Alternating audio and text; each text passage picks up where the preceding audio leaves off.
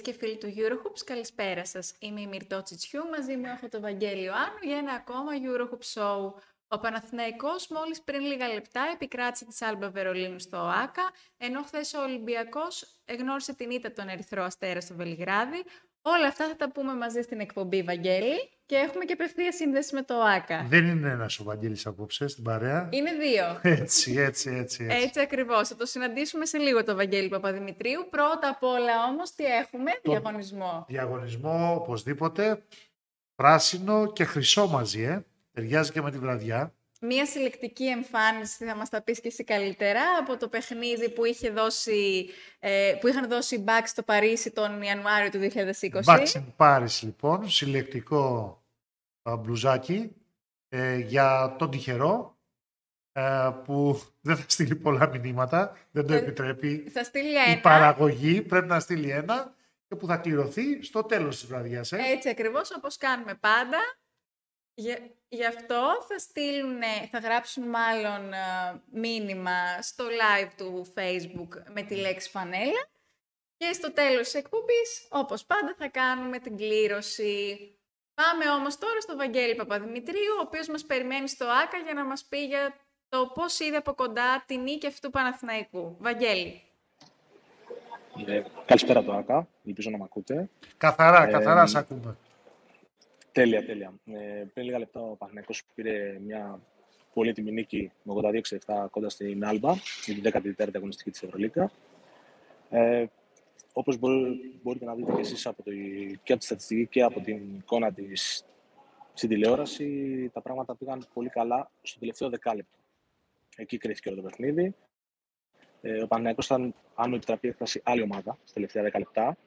Ε, σάρωσε, θα μπορώ να πω, στην επίθεση, κάτι που δεν το έκανε στο μεγαλύτερο μέρος ε, του μάτς. Μπήκε και στην εξίσωση το ΆΚΑ και έτσι πλέον είναι στο 4-10 οι πράσινοι προσπαθούν Βαγγέλη, να χτίσουν πάνω σε αυτό.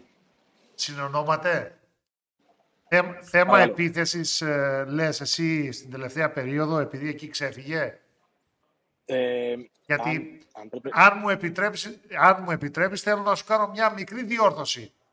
Όχι. Ε, το μάτς αλλάζει, γιατί... το μάτς αλλάζει στο περίπου 8 λεπτό, για την ακρίβεια 7 λεπτά και 56 δευτερόλεπτα που δεν πετυχαίνει πόντο η Άλμπα. Δηλαδή, μετά το 34-43 του 16ου λεπτού, ε, πηγαίνουμε με ένα επιμέρους ε, σκόρ υπέρ του Παναθηναϊκού. Ε, το κάνει 49-43. 49-43, να δούμε δηλαδή από εκεί και μετά πηγαίνουμε ένα εντελώς διαφορετικό παιχνίδι. Όπως είχε συμβεί νωρίτερα για το προβάδισμα με συν 9 της γερμανικής ομάδας. Δηλαδή από το 30-25 του ημιχρόνου, οι Γερμανοί έκαναν δικό τους επιμέρους σκορ τότε 4-18. Αλλά οι μηχανές τους έσβησαν για περίπου 8 λεπτά. Για 8 λεπτά παρά 4 δευτερόλεπτα για την ακρίβεια, έτσι. Πολύ σωστά, πολύ σωστά. Από το, από το 16 μέχρι το 24. Από το ναι. τέλος του πρώτου ημιχρόνου μέχρι τις αρχές του δεύτερου. Ε, όποιος ε, διαβάσει και το μάτς που έχει ανέβει μετά τη λήξη στο Eurogroups.net θα δει ότι υπάρχει μια αναφορά πιο έντονη στην άμυνα. Η άμυνα είναι αυτή που έκανε τη μεγάλη δουλειά. Απλά στέκομαι στην επίθεση, γιατί όταν υπάρχει καλή άμυνα, συνήθως υπάρχει καλή, καλή επίθεση. Η αίσθηση που άφησε στο τέλος ο Παναγιακό λοιπόν ήταν ότι μέσα από την άμυνα, η οποία να πω ότι στο, όταν μείωσε η Άλμπα στο 55-52, έπαιξε πολύ καλή άμυνα. Μπορεί να ήταν και καλύτερη από το επιμέρους που είπε νωρίτερα, Βαγγέλη. Ναι. Η άμυνα ήταν οδικό σήμερα και μέσα από την άμυνα βγήκαν και πολύ καλές επιθέσεις με, με μπροστάρι από τον Σαντρό. Πολύ καλά κάνεις και το επισημαίνεις. Σήμερα αυτό που ξεχωρίζει και που κάνει τη διαφορά για τον Παναθηναϊκό είναι, συμφωνώ απόλυτα μαζί σου, η εξαιρετική ομαδική αντίδραση και στις δυο πλευρές του γηπέδου. Όλα χτίζονται από το 8 λεπτό που αναφέραμε ε, της άμυνας για να φτάσουμε στον τίτλο της βραδιάς. Δεν ξέρω τι έχει επιλέξει η συντακτική ομάδα, εσύ, ο Γιάννης Κάρμας και τα υπόλοιπα παιδιά. Αλλά αυτό που, ανα... που, που φαντάζομαι το διάβασες και εσύ στο Matrix του γηπέδου, το Make on Fire για την επίθεση, λέω τώρα, που φτάσαμε να βάζει και τρίποδο στον εφηδιασμό, να κάνει τη μεγάλη διαφορά, ήταν όλη η ουσία της βραδιάς. Και Παναθηναϊκός και πάω on fire, αν πάμε με τη συντομογραφία. Την ίδια στιγμή, έτσι; Ακριβώς, ακριβώς. Το τρίποντο στον, στον εφηδιασμό που αναφέρεις ήταν και ψυχολογία, ήταν αυτοπεποίθηση. Πανέκος είχε καθαρίσει το παιχνίδι. Είχε βάλει όλα τα προηγούμενα, σχεδόν όλα τα προηγούμενα. Οπότε του δίνεται το δικαίωμα, αν μπορώ να πω έτσι, να κάνει και αυτό το τρίποντο. Ε, ήταν μαζί με τον Σάνδρο ε, οι δύο άνθρωποι που έδωσαν το, το, το συν από το 57 όλα πήγαν στο συν 10 με ατομικές, ε, ατομικές προσπάθειες και κάπου εδώ θα μπορούσε να αναφερθεί και πάλι το πόσο μεγάλο ή πόσο μικρό είναι το ρόστερ του Παναθηναϊκού με την έννοια ότι χρειάζονται κάποιοι παίχτες να βάζουν 20 πόντους για να καλύπτουν ίσως κάποιον άλλο που δεν πήγε πολύ καλά. Ίσως ο Πέρι δεν ήταν, δεν ήταν καλός σήμερα, δεν είχε τόσες προσπάθειες, δεν έπαιξε και τόσο πολύ. Αλλά έπαιξε, έπαιξε όμως ο Κασελάκης. Ο ο Κασελάκης, έπαιξε ο Κασελάκης. Καριέρας. Ακριβώς, ε. Ακριβώς. Ακριβώς, 17 πόντους. Ε, απλά φαίνεται ότι κάποιος πρέπει να τραβήξει παραπάνω το κουπί, αν μου επιτρέπεται η έκφραση. Και σήμερα, πέρα από τον Παπαγιάννη, πέρα από τον Σαντρό και τον Μίκον, ήταν και ο Λεωνίδας Κασελάκης. Ε, μόνο θα, έλεγε, θα, έλεγες, θα έλεγες όπως το έζησες, Βαγγέλη, ε, και όπως το αισθάνθηκες λίγα μέτρα μακριά από το παρκέ, ότι είναι ένα από τα τρία καλύτερα φετινά παιχνίδια uh, overall του Παναθηναϊκού σε Ελλάδα και Ευρώπη; Ναι, ναι, ε, αναμφίβολα. Ε, μπορεί να πει κάποιος ότι έχοντας κερδίσει τη Zenit ε, πριν λίγο καιρό ή την ΕΦΕΣ που την είχε. Και τον Ολυμπιακό στο στάδιο και φιλίας για το ελληνικό ναι, πρωτάθλημα. Ναι, ναι, σίγουρα. Ε, μπορεί να εύκολα να πει κάποιος ότι ήταν μια συνολικά ε, άρτια εμφάνιση. Γιατί ήταν η άμυνα που είναι το μότο του Έτσι, coach το, το, συνολικά μετράει εδώ. Ολοκληρωμένη ναι, ναι, εμφάνιση. Το, το, το, συνολικά, όταν η άμυνα για κάποια διαστήματα, γιατί ήταν μάτς ε, διαστημάτων, αν μπορώ να το πω έτσι, όταν η άμυνα ήταν αποτελεσματική, η επίθεση γινόταν πολύ καλύτερη. Είναι η αυτοπεποίθηση και γενικότερα δεν είναι κλεισέ το ότι μια καλή άμυνα θα φέρει και μια καλή επίθεση. Και το απέδειξε πάρα πολλές φορές ο Παναγιώ απόψε αυτό. Και είχαμε, επειδή το έλεγες με το νωρίτερα, έχουμε βραδιά καριέρας για ποιον είπες, για τον Κασελάκη με τους 17 πόντους στην Ευρωλίγκα, έτσι; Βαγγέλη, δεν σταματάμε εκεί. Βραδιά καριέρας για το Μέικον με βάση τους 20 πόντους και το ρεκόρ στις assist. Έχει δώσει 11. 11. 11. πάρα λίγο βραδιά καριέρας και για τον Παπαγιάννη. Με double-double, ένα ακόμα double-double και φοβερές άμυνες. Λέμε το double-double για πόντους rebound, αλλά έχει δώσει και φοβερές τάπες, έτσι. Έχει φιλοδορήσει ναι. τους αντιπάλους με καταπληκτικά stop. Και νομίζω ότι τώρα πρέπει να μας σχολιάσεις το πώς αντέδρασε το κοινό. Εμείς το παρακολουθήσαμε από την τηλεόραση αλλά άλλο να το ζεις από κοντά και για το Ματζούκα και κυρίως για το 15χρονο Αβδάλα που έβαλε και το πρώτο του καλάθι το πρώτο καλάθι της καριέρας του στην Ευρωλίγκα με κάρφωμα στον και, και κάρφωμα. Και, και κάρφωμα. Και κάρφωμα, ναι. ναι. Ε, είπα λίγο νωρίτερα ότι ο κόσμος μπήκε για τα καλά στην εξίσωση όταν, στο τέταρτο δεκάλεπτο, όταν όλα πήγαιναν πολύ καλύτερα, άμυνα και επίθεση μπήκε στην εξίσωση ο κόσμος. Ε, εντάξει, ήταν λογικό ότι σε ένα-δύο παιχνίδι που είχε κρυφθεί αρκετά λεπτά νωρίτερα να έμπαινε για λίγο και ο μικρός ο, ο Αβδάλας, 15 ε, χρονών και 10 μηνών. Και εντάξει, όταν κάρφωσε στη, στον εφηδιασμό, εντάξει, το ΑΚΑ πανηγύρισε, πανηγύρισε με την ψυχή του και λογικό γιατί είναι, είναι πολύ ωραίο να βλέπεις ένα παιδί που δεν είναι ούτε 16 χρονών και κανονικά τα υπόλοιπα παιδιά υπόλοιποι 16χρονοι θα έπρεπε τώρα Παρασκευή βράδυ να, να είναι με την παρένθεση, δεν ξέρω τι, και, και εκείνος να είναι σε ένα άκρα και να αποθεώνεται. Πρέπει να έχει νιώσει τρομερά απόψε. Και, από το Πανελλήνιο Πρωτάθλημα Παιδών, στο οποίο συμμετείχε το Σεπτέμβριο που μας πέρασε. Και αφού είχε γίνει και ε, όσο νεότερος Ξεπερνώντας και το ρεκόρ του Χαραλαμπόπουλου ω νεότερος Έλληνας ε, στην Basket League, στη Στίχημαν Basket League, έγινε και ο νεότερος Έλληνας σκόρερ στην Ευρωλίγκα. Στην Basket League ήταν 15 χρονών, 8 μηνών, 28 ημερών. Τώρα βάλε εσύ τους μήνες και τις μέρες, Βαγγέλη, για να πούμε πώς το Μήλο πέφτει κάτω από τη μιλιά. Ε, είναι γιος του Δημήτρη Αβδάλα, ως γνωστόν έτσι, γεννημένος 4 Φεβρουαρίου του 2006, και γίνεται και ο νεότερος Έλληνας σκόρερ στην Ευρωλίγκα πλέον. είναι πράγμα που θα θυμάται, είναι κάτι που θα θυμάται στην υπόλοιπη ζωή του, όχι απλώς στην υπόλοιπη καριέρα του. Και είναι κάρπομα, είναι highlight, Σίγουρα είναι το αποθέωση θέμα από τον είναι κόσμο. Να το εκμεταλλευτεί Αυτό. όμως.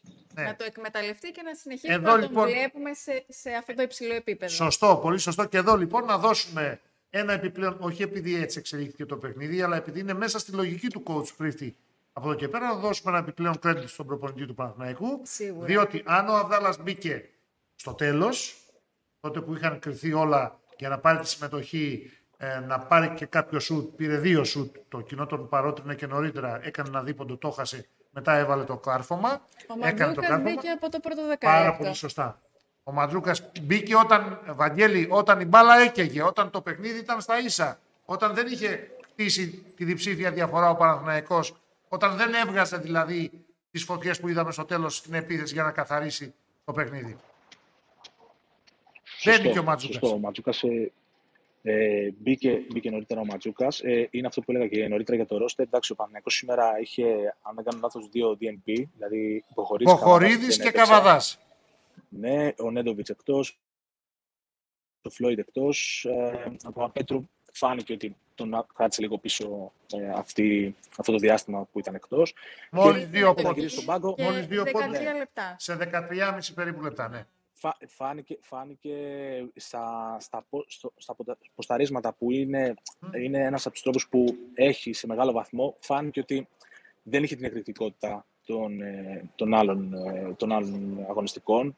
Οπότε όταν, γυρνάει, όταν ο προπονητής γυρίζει στον πάγκο για να κοιτάξει κάποιες λύσεις, Ωραία, θα Θα σου δει και κάνω την κάποιες άλλες. ερώτηση του ενός εκατομμυρίου. Γιατί νομίζω ότι συνολικά έχουμε καλύψει το παιχνίδι. Ε, αν βάλουμε και ε, ένα επιπλέον σχόλιο ότι και ο Πέρι βοήθησε σε σημαντικά κομμάτια, γι' αυτό και τον χειροκροτούσε συνεχώς ο coach Πρίφτης.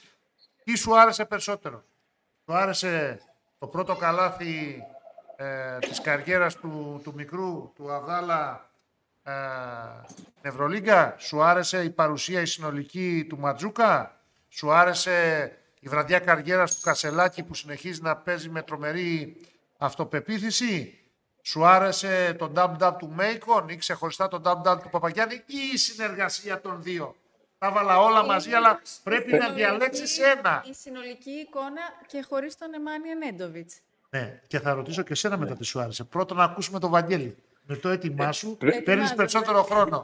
Έχεις πρέπει, την απόσταση τη διπλωματική για να σκεφτείς δύο φορές. πρέπει, πρέπει να επιλέξω ένα. Ένα, ένα πράγμα. Το- Ε, άμα Κάρφωμα είναι να Αβδάλα- διαλέξεις δύο ή οχτώ πράγματα που σε ρώτησα εγώ, δεν κάνουμε δουλειά έτσι. Κα- Κάρφωμα Αβδάλα.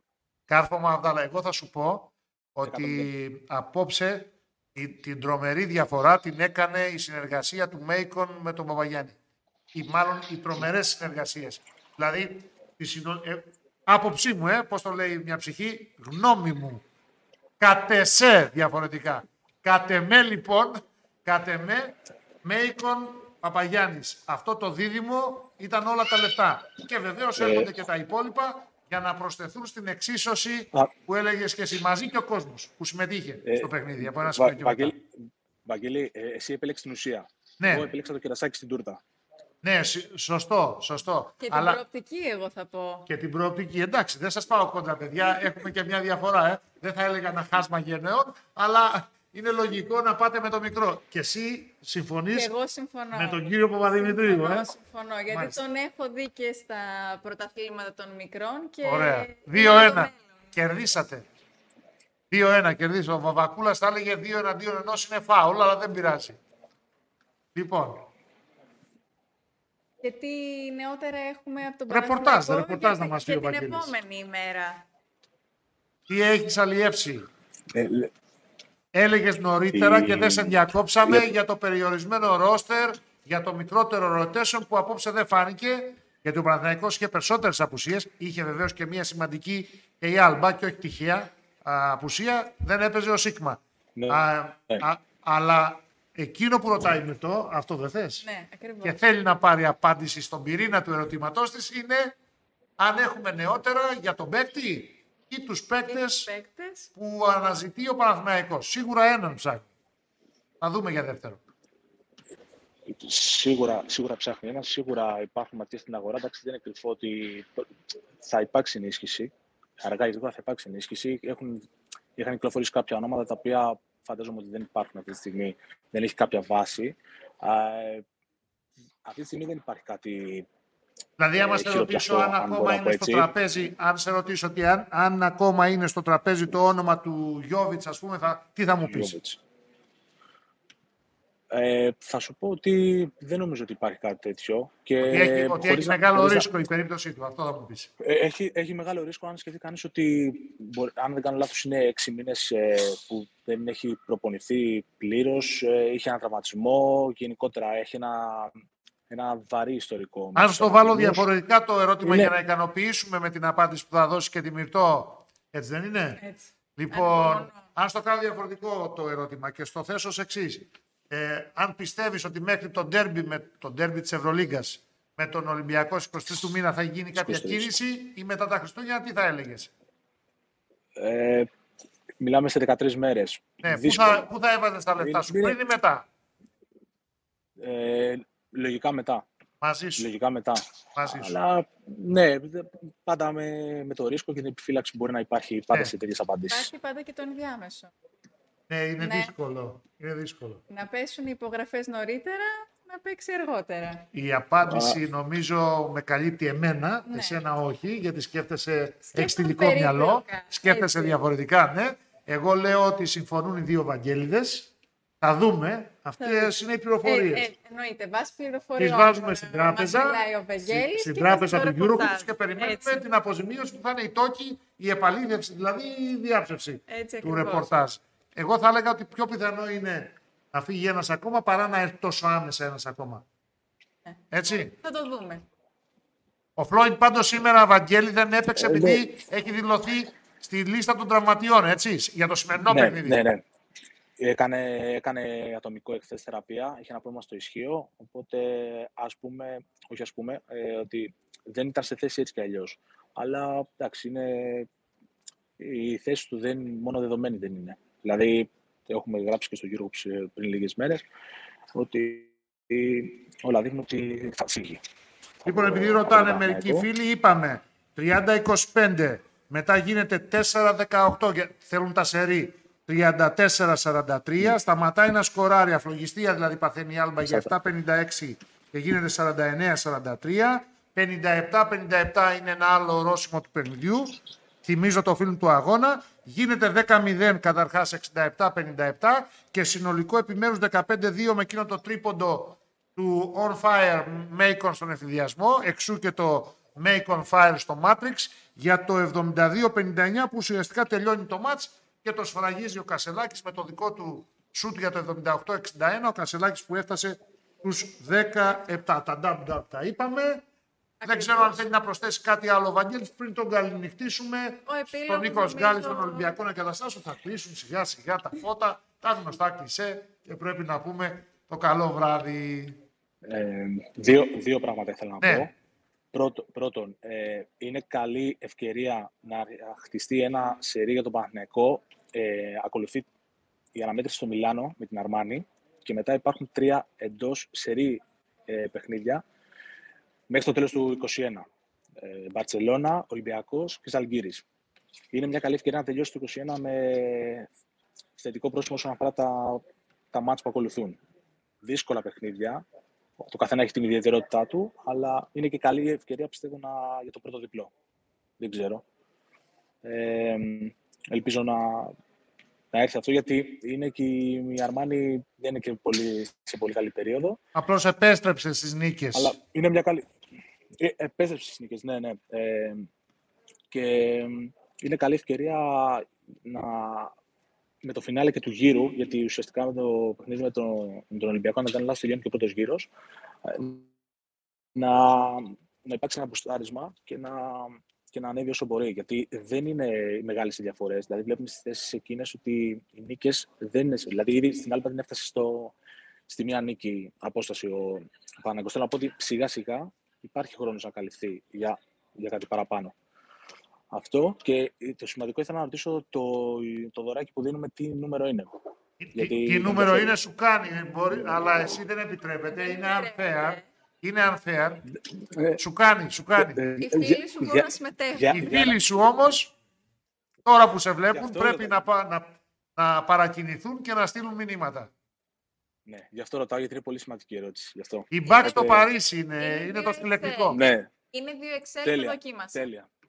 Τέλεια, τέλεια. τέλεια. Είμαστε, είμαστε εντάξει, θα, έχετε, θα έχει και άλλη συμμετοχή. Την άλλη σίγουρα. εβδομάδα θα έχουμε από το NBA. Σε προλαβαίνω. Αν κάποιος είναι Τέλεια. νίξ, όπως έχω εγώ την τρέλα, θα είναι τυχερός. Αν το διεκδικήσει και το κερδίσεις. Τώρα, αν είναι άλλη ομάδα, τι να κάνουμε. Νίξ έχουμε τώρα. Για την άλλη εβδομάδα. Όλοι είμαστε μπάσκετ. Απόψε έχουμε Bucks. Για την άλλη εβδομάδα θα έχουμε Νίξ. Εντάξει, Βαγγέλη, Όλοι- εσύ όλοι τι κα- ομάδα όλοι είσαι; καλοί- Στο NBA τι είσαι; Ε, Σπέρς. Σπέρς. Spurs, παλιά στην Άγρια Δύση πηγαίνατε καλά.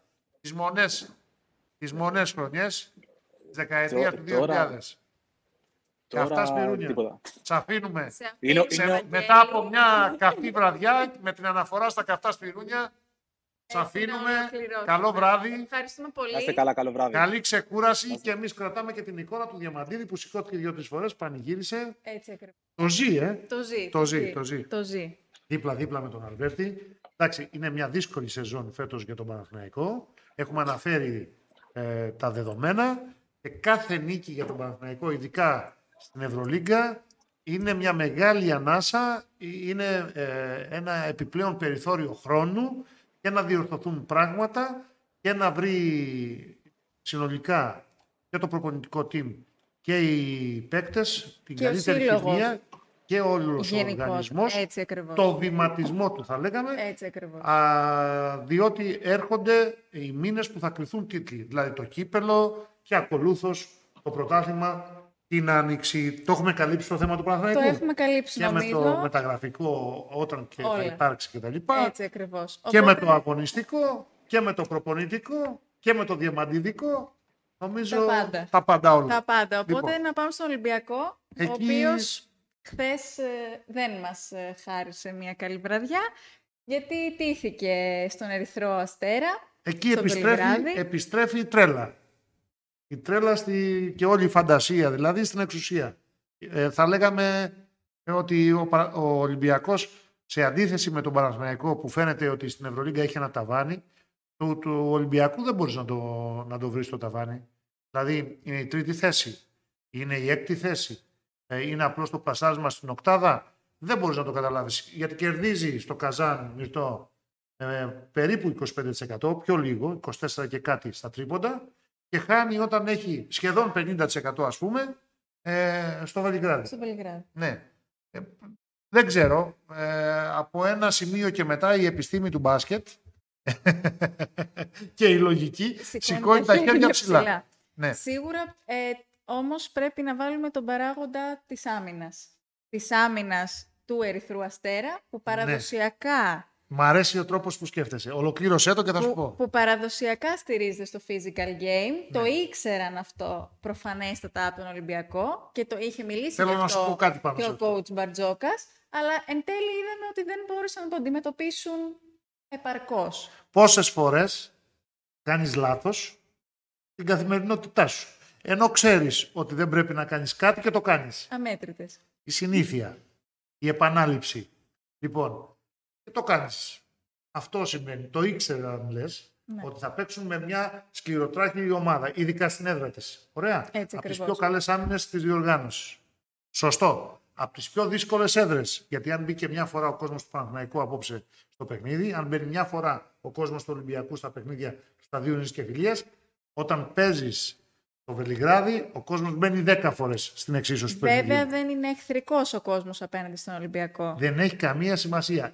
Εχθρικός 100% δεν είναι γιατί είναι αδελφοποιημένα τα Έτσι. σωματεία. Πλην όμως είναι μπασκετικός ο κόσμος. Ναι. Ξέρει πότε θα χειροκροτήσει, ξέρει πότε δεν θα αποδοκιμάσει, ε, ξέρει δηλαδή πώς θα ελέγξει τα συναισθήματά του το κοινό την ώρα του αγώνα και πώς θα δώσει την έξτρα όθηση που χρειάζεται η ομάδα του για να κερδίσει. Διότι ανεξάρτητα από τη σχέση των δύο συλλόγων και των οπαδών των δύο ομάδων, ο καθένας για την ε, δική του πλευρά θέλει την νίκη. Και τι είδαμε χθες, επειδή ξεκίνησες πολύ όμο- όμορφα τη συζήτηση για την άμυνα, ότι όταν το παιχνίδι πήγε στη δύναμη, αυτή είναι η ουσία του συγκεκριμένου αγώνα. Δεν είναι η ουσία πάλι το αν έκανε γρήγορα ή δεν έκανε γρήγορα κάποιες αλλαγές ο Μπαρτζόκας. Το αν είχε τους πιο καυτούς παίκτες, παράδειγμα Ντόρση ή δευτερευόντος Βεζέγκοφ, στο σωστό χρονικό σημείο όταν κρινόταν το παιχνίδι μέσα στον αγώνα. Το, το μεγάλο ζήτημα για μένα, πώς το είπαμε νωρίτερα, πώς τα λέμε, κατ' εμέ, γνώμη μου. λοιπόν, τώρα αυτός που μας ακούει ξέρει ε, σε ποιον αναφερόμαστε. ε, είναι ε, το στοιχείο της δύναμης. Ε, η, η, ομάδα του Ερυθρού Αστέρα ήξερε ότι για να κερδίσει τον Ολυμπιακό πρέπει να του δώσει, να του ρίξει μπασκετικό ξύλο. Οι λέξεις εντός εισαγωγικών. Γι' αυτό λέω μπασκετικό ξύλο και λέω απλώς ξύλο. Και το έκανε. Έπαιξε στα όρια του φάουλ, ρίσκαρε και δικαιώθηκε. Και πήρε την νίκη. Γιατί σε εκείνο το σημείο δεν μπόρεσε να ανταποκριθεί ο Ολυμπιακός. Θα μου πεις, είναι ο τραυματισμός του Φολ που δεν τον, δεν τον είχε ο Ολυμπιακός όσο χρόνο θα ήθελε μέσα και σε απόλυτο βαθμό ετοιμότητας λόγω του διαστρέματο που είχε υποστεί σε ανύποπτη φάση στον αγώνα πρωταθλήματος στη Λάρισα την περασμένη Δευτέρα. Είναι το γεγονός ότι κάποιοι παίκτες δεν στάθηκαν στο ύψος της περίστασης και δεν μπόρεσαν να απαντήσουν στο μπασκετικό ξύλο με δικό τους μπασκετικό ξύλο. Είναι ότι δεν τους βγήκαν στα κρίσιμα σημεία κάποιες επιλογές. Είναι όλα μαζί αλλά η γενική εικόνα είναι ότι δεν μπόρεσαν να κοντράρουν, να ανταποδώσουν τη δύναμη που έβαλε ο Ερυθρός Αστέρας με τη δική τους δύναμη. Δύναμη στη δύναμη. Σώμα με σώμα πήγε η μάχη στα τελευταία λεπτά. Και ο Ολυμπιακός εκεί είχε να παρουσιάσει κάποιες λάθος επιλογές, κυρίως την δική του επίθεση, που αναπτέρωναν το ηθικό και έδιναν έξτρα όθηση στους γηπεδούκους να παίξουν ακόμα με μεγαλύτερη δύναμη και πάθος στην άλλη πλευρά του γηπέδου.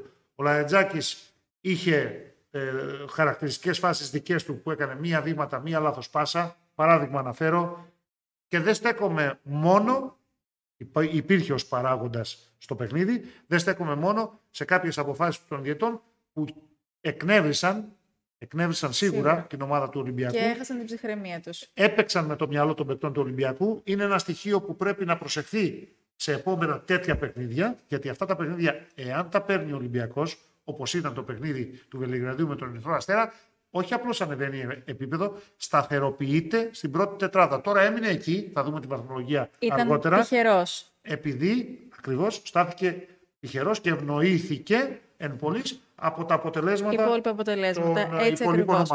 Θα ήθελα ωστόσο να πούμε και μια κουβέντα. Για τη διατησία όμως, να μην ναι, το ναι, αφήσουμε ναι, να περάσει στον ναι, Τούκου. Ε, ε, έπαιξαν ε, υπερβολικά έδρα σε κάποια σημεία.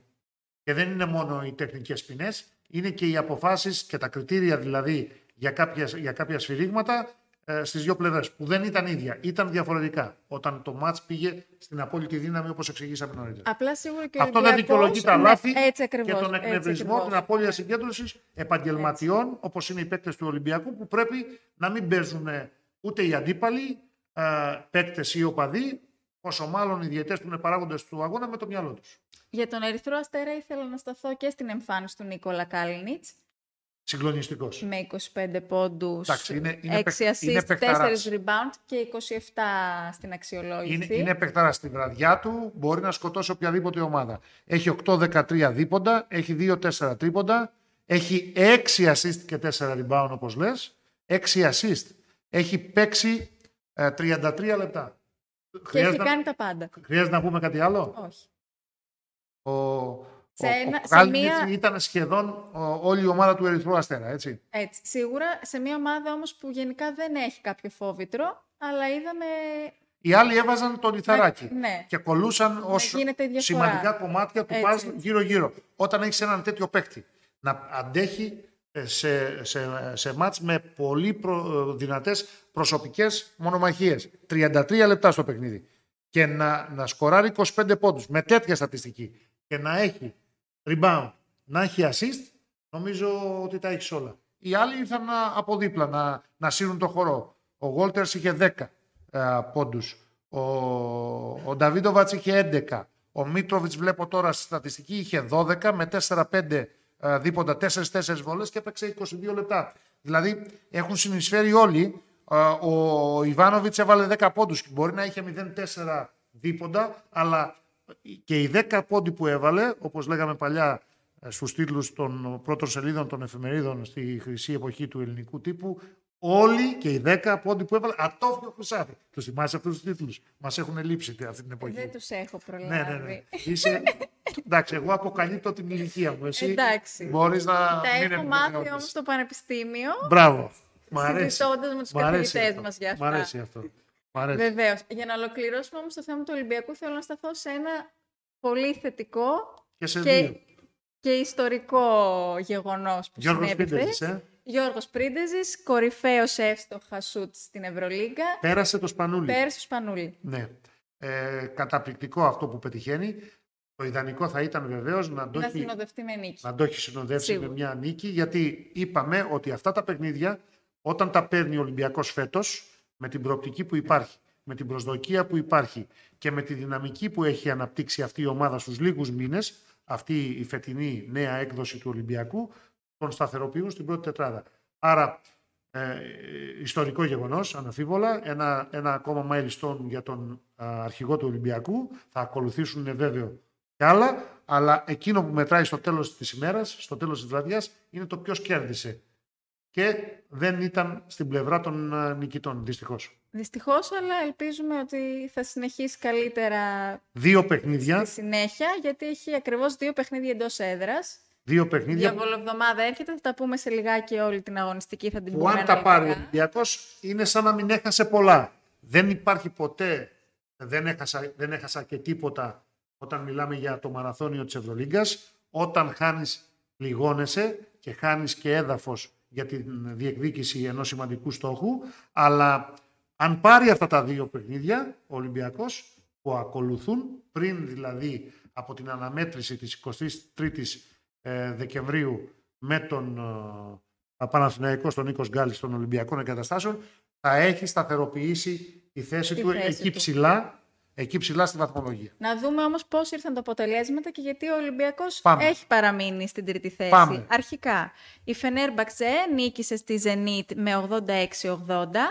Εντυπωσιακή βραδιά από το Βέσελη. Τρομερός. Τρομερός. Ε, βραδιά καριέρας και γι' αυτό Ναι. 32 πόντους, ρεκόρ καριέρας. Έτσι. Ε, η Bayern επικράτησε με 83-71 της ΕΦΕΣ στο Μόναχο. Το λες έκπληξη, το λες και έκπληξη. Ε, λέω έκπληξη τη διαφορά. Εγώ λέω ότι ε, μετά τον Ολυμπιακό, μάλλον παίζουν οι δυο τους για το, ποιο, για το ποια είναι η πιο τρελή ομάδα μέχρι τώρα, σοφάρ που λένε στο χωριό μου, στη διοργάνωση. Η ΕΦΕΣ και ο Ολυμπιακός. Ωραία. Πάνω που λες ότι θα ξαναγίνει η, η περσινή πρωταθλήτρια, δηλαδή θα βρει το χαρακτήρα της ομάδας που πέρυσι ε, πήρε το πρωτάθλημα, ε, την Ευρωλίγκα δηλαδή, ε, έρχεται αυτό το αποτέλεσμα. Δεν, Φέτος- δεν υποτιμώ ναι, την Bayern. Ναι, ναι, ναι, ναι, ναι, ναι. Δεν λέω ότι το Μόναχο δεν είναι καλή ομάδα, αλλά για μένα κάτι δεν πάει καλά δεν στην ΕΦΕΣ. δείχνει σταθερότητα Αυτό. 100%. Κάτι δεν πάει καλά. Να πούμε και όλους ότι επιστρέφει ο Rivers στη EuroLeague. Ε, το βγάλαμε αποκλειστικό στο Eurohoops. Θα μετακομίσει στο Μόναχο.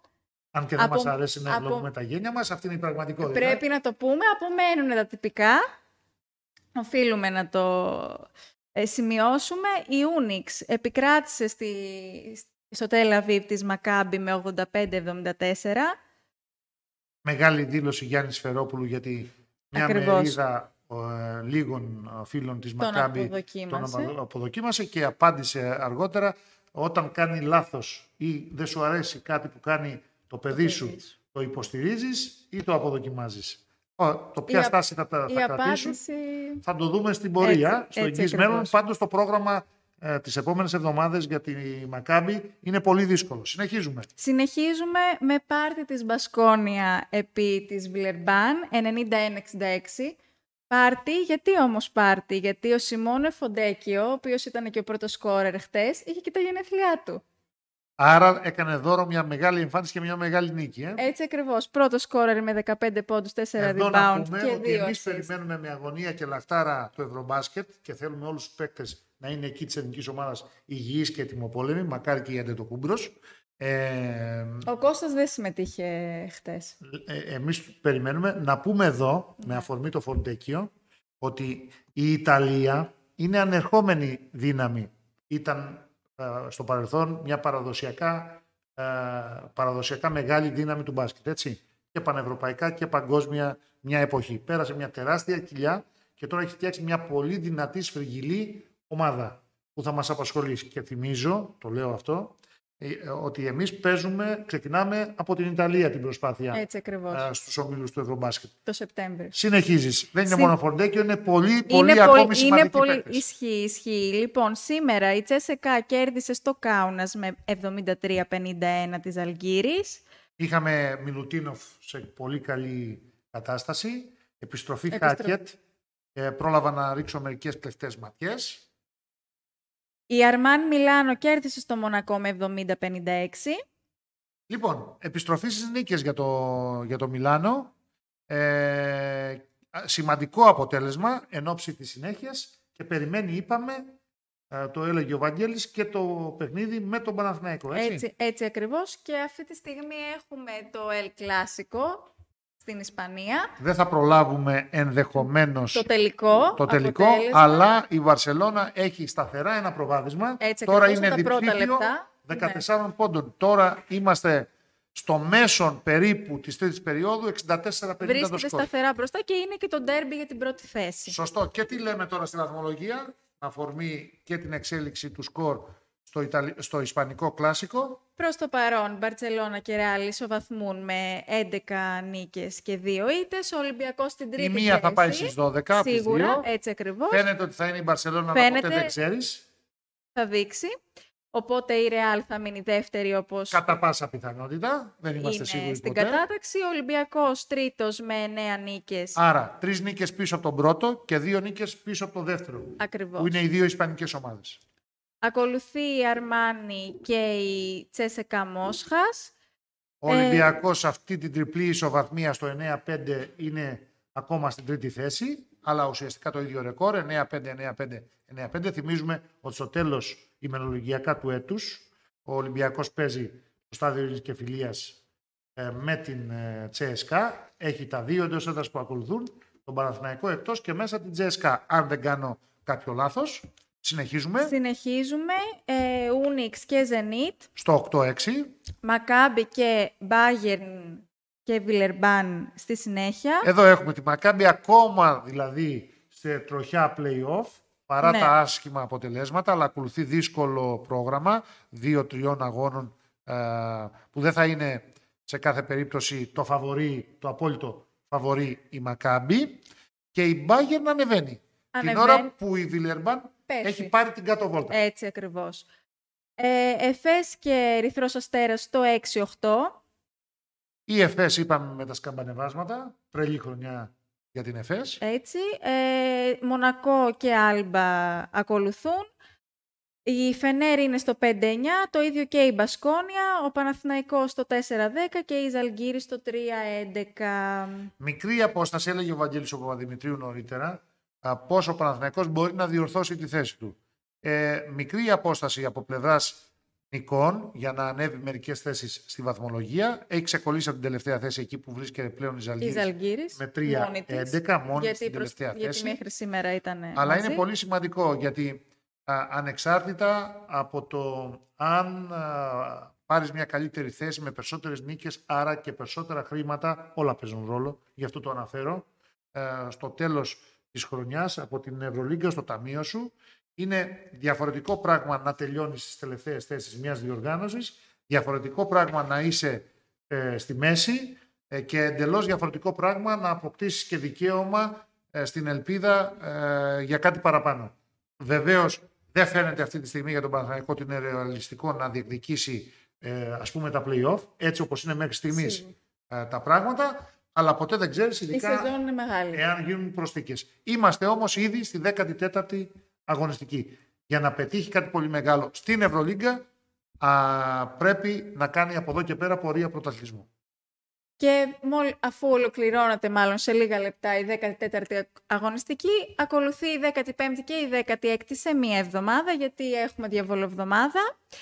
Ε, να δούμε λοιπόν ε, τα παιχνίδια της επόμενης αγωνιστικής. Η Μακάμπη θα ταξιδέψει στην Κωνσταντινούπολη με την ελπίδα του δεπλού απέναντι στη Φενέρ. Δύσκολη, επικίνδυνη Δύσ- η έξοδος. Σου δύσκολη. έλεγα και νωρίτερα ότι έχει ε, Με την παιχνίδια ελπίδα. που δεν θα είναι το απόλυτο φαβορή, αλλά δεν λες ότι δεν μπορεί και να το πετύχει.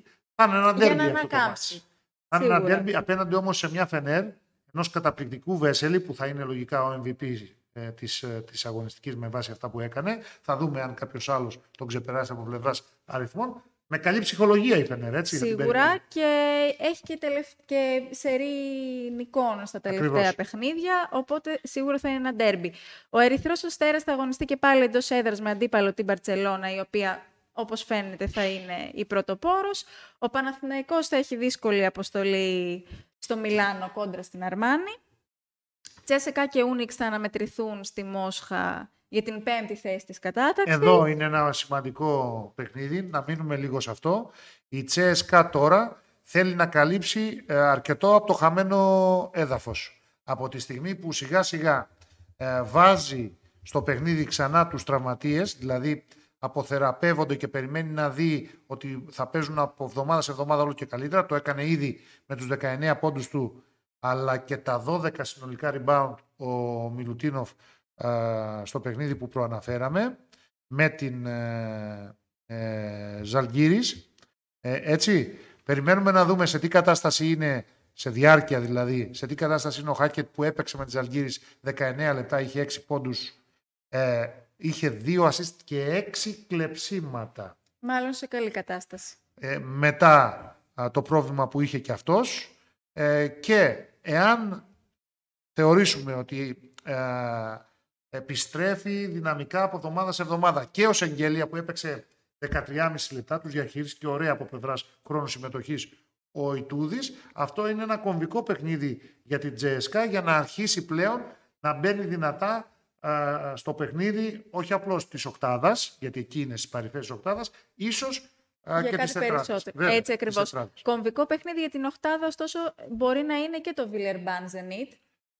η Zenit έχει πάρει μερικές ανάποδες βόλτες, που θα έλεγε ένας α, φίλος μου μηχανικός. Ναι. Έχει πάρει μερικές ανα... Η μηχανή της έχει πάρει μερικές ανάποδες βόλτες. Για να μην χρειαστεί ρεκτιφιέ, δηλαδή προσταφαιρέσεις, τέτοια παιχνίδια όπως αυτό που ανέφερες πρέπει να τα κερδίσεις πλέον. Έτσι. Και η Villeurbanne όμως, όπως είπαμε, έχει πέσει πολύ, οπότε πρέπει Είναι να δούμε ευκαιρία και- για τη Zenit. Ναι. Προκει... Προκειμένου να διασκεδάσει άσχημες εντυπώσεις που έχει προκαλέσει από ήττες όπως η τελευταία από τη Φενέρ που δεν μπόρεσε ο Τσάβη Πασκουάλ και οι παίκτες του να σταματήσουν για παράδειγμα το Βέσελη. Και έχασαν στην, πρα- στην πραγματικότητα από έναν παίκτη. Έτσι ακριβώς. Και ο Ολυμπιακός επιστρέφει για δύο εντός έδρας παιχνίδια, αρχής γενομένης με την ε, αναμέτρηση κόντρα στην Bayern την Τετάρτη. Εδώ πρέπει να το πάρει αυτό το μάτς. Και να πούμε και για τα παιχνίδια ε, των ελληνικών ομάδων το δεύτερο μισό της διάβολου εβδομάδας. Ο Παναθηναϊκός θα υποδεχτεί την Μπαρτσελώνα ε, την ε, Πέμπτη και ο Ολυμπιακός την Παρασκευή την Βιλερμπάν. Πρέπει να πάρει και αυτό το παιχνίδι οπωσδήποτε. Το, το- τα παιχνίδια του Παναθηναϊκού και στο Μιλάνο και στην α, Αθήνα με Ολύμπια και Μπαρσελώνα ε, είναι παιχνίδια που ε, ένας λογικός άνθρωπος λες δεν τα υπολογίζεις για νίκες. Αλλά μπάσκετ είναι, δεν ξέρεις τι θα συμβεί. Σίγουρα. Και έχουμε και αυτοπεποίθηση από το, το σημερινό παιχνίδι παιχνίδι. της Αθήνας του Παναθηναϊκού θα έχει και ξεχωριστό ενδιαφέρον γιατί πάντα είναι ξεχωριστές οι επισκέψεις του Σάρας τον Νίκος Γκάλης. Έτσι; Έτσι ακριβώς. Δεν αναφέρομαι ε, στην περίπτωση του Καλάθι γιατί δεν ξέρουμε Αν- και σε τι κατάσταση Ναι, είναι ακριβώς. ε, και σε Λόγω πόσο, τραυματισμού. χρόνο, σε πόσο Έτσι χρόνο θα ακριβώς. είναι ικανός ε, να παίξει και να προσφέρει μετά Έτσι τον ακριβώς. τραυματισμό. Σίγουρα πάντως ακόμα και για, το, για την ιστορικότητα των δύο ομάδων, ανεξαρτήτως ε, Από τα πιο ανθρώπων, μεγάλα από τα παιχνίδια πιο μεγάλα παιχνίδια. διαχρονικά της έτσι, Ευρωλίγκας. έτσι ακριβώς. Και νομίζω ότι ήρθε η ώρα να κάνουμε την κλήρωση. Ήρθε η ώρα του Γιάννη Βαλαώρα. Ποιος θα μας δώσει αριθμό; Εσύ θα ορίσεις ή θα τον πω εγώ; Εσύ, εσύ, πάντα, δεν τα να αλλάζουμε ακούσουμε, αυτά. να ακούσουμε τα λεπτά της από πού εκπομπής. έως πού διαλέγουμε από το 1 μέχρι το 53. Μέχρι το 44. Από το 1 μέχρι το 44. Λοιπόν, Ακριβώς από είμαστε. το 1 μέχρι το 44 δύσκολα μου βάζετε παιδιά. Κερδίζω μερικό χρόνο. 64-53 είναι η Μπαρσελόνα με τη, με τη Real. Και θα πω το 44. Ωραία, το Ο 40... τελευταίος δηλαδή Τέλεια. δεν είναι ο, ο χειρότερος. Last but Last not but least. not least. Μιλάμε αμυγός ελληνικά απόψε. Ε, Άπτε στα ελληνικά. Έτσι ακριβώς. Η ομάδα του Eurohoops Greece θα ε, ειδοποιήσει άμεσα τον νικητή μας. Bucks in Paris. Vaccine Και- Paris ε, κερδίζει. Έτσι ακριβώς. Και κάπου εδώ... το Και την άλλη Eurohoops- εβδομάδα Knicks. Knicks. Νίξ. Ναι. Ε, Νίξ, την άλλη εβδομάδα λοιπόν. Και πολλά παιχνίδια θα έχουμε. Και χριστουγεννιάτικα και άλλα πλούσια δώρα που δεν θέλουμε να τα αποκαλύψουμε Σιγά σήμερα. σιγά, γιατί Ναι. θα έχουμε και προπαραμονή Χριστουγέννων εκπομπή, Σωστό. μην το ξεχνάμε, Δεν το οπότε ξεχνάμε, να τα όχι. δώσουμε για Αλλά πρέπει να τους βάζουμε σιγά σιγά στο, στο κλίμα. πνεύμα των Χριστουγέννων. Έτσι. Και με έτσι. διάκοσμο παρακαλώ την παραγωγή. Εννοείται. Και χριστουγεννιάτικο Ήδη- διάκοσμο, όχι μόνο ήδη- Eurobooks εδώ. όχι, όχι. Κάνα δεντράκι. Έχουν ετοιμαστεί, Επιμελήσου, επιμελήσου. ε, έχουν ετοιμαστεί όλα, έχουν ετοιμαστεί. Και κάπου εδώ το Eurohoops Show έφτασε στο τέλος του. Από τον Βαγγέλιο Άνου και τη Μυρτώ Τσιτσιού, καλό σας βράδυ.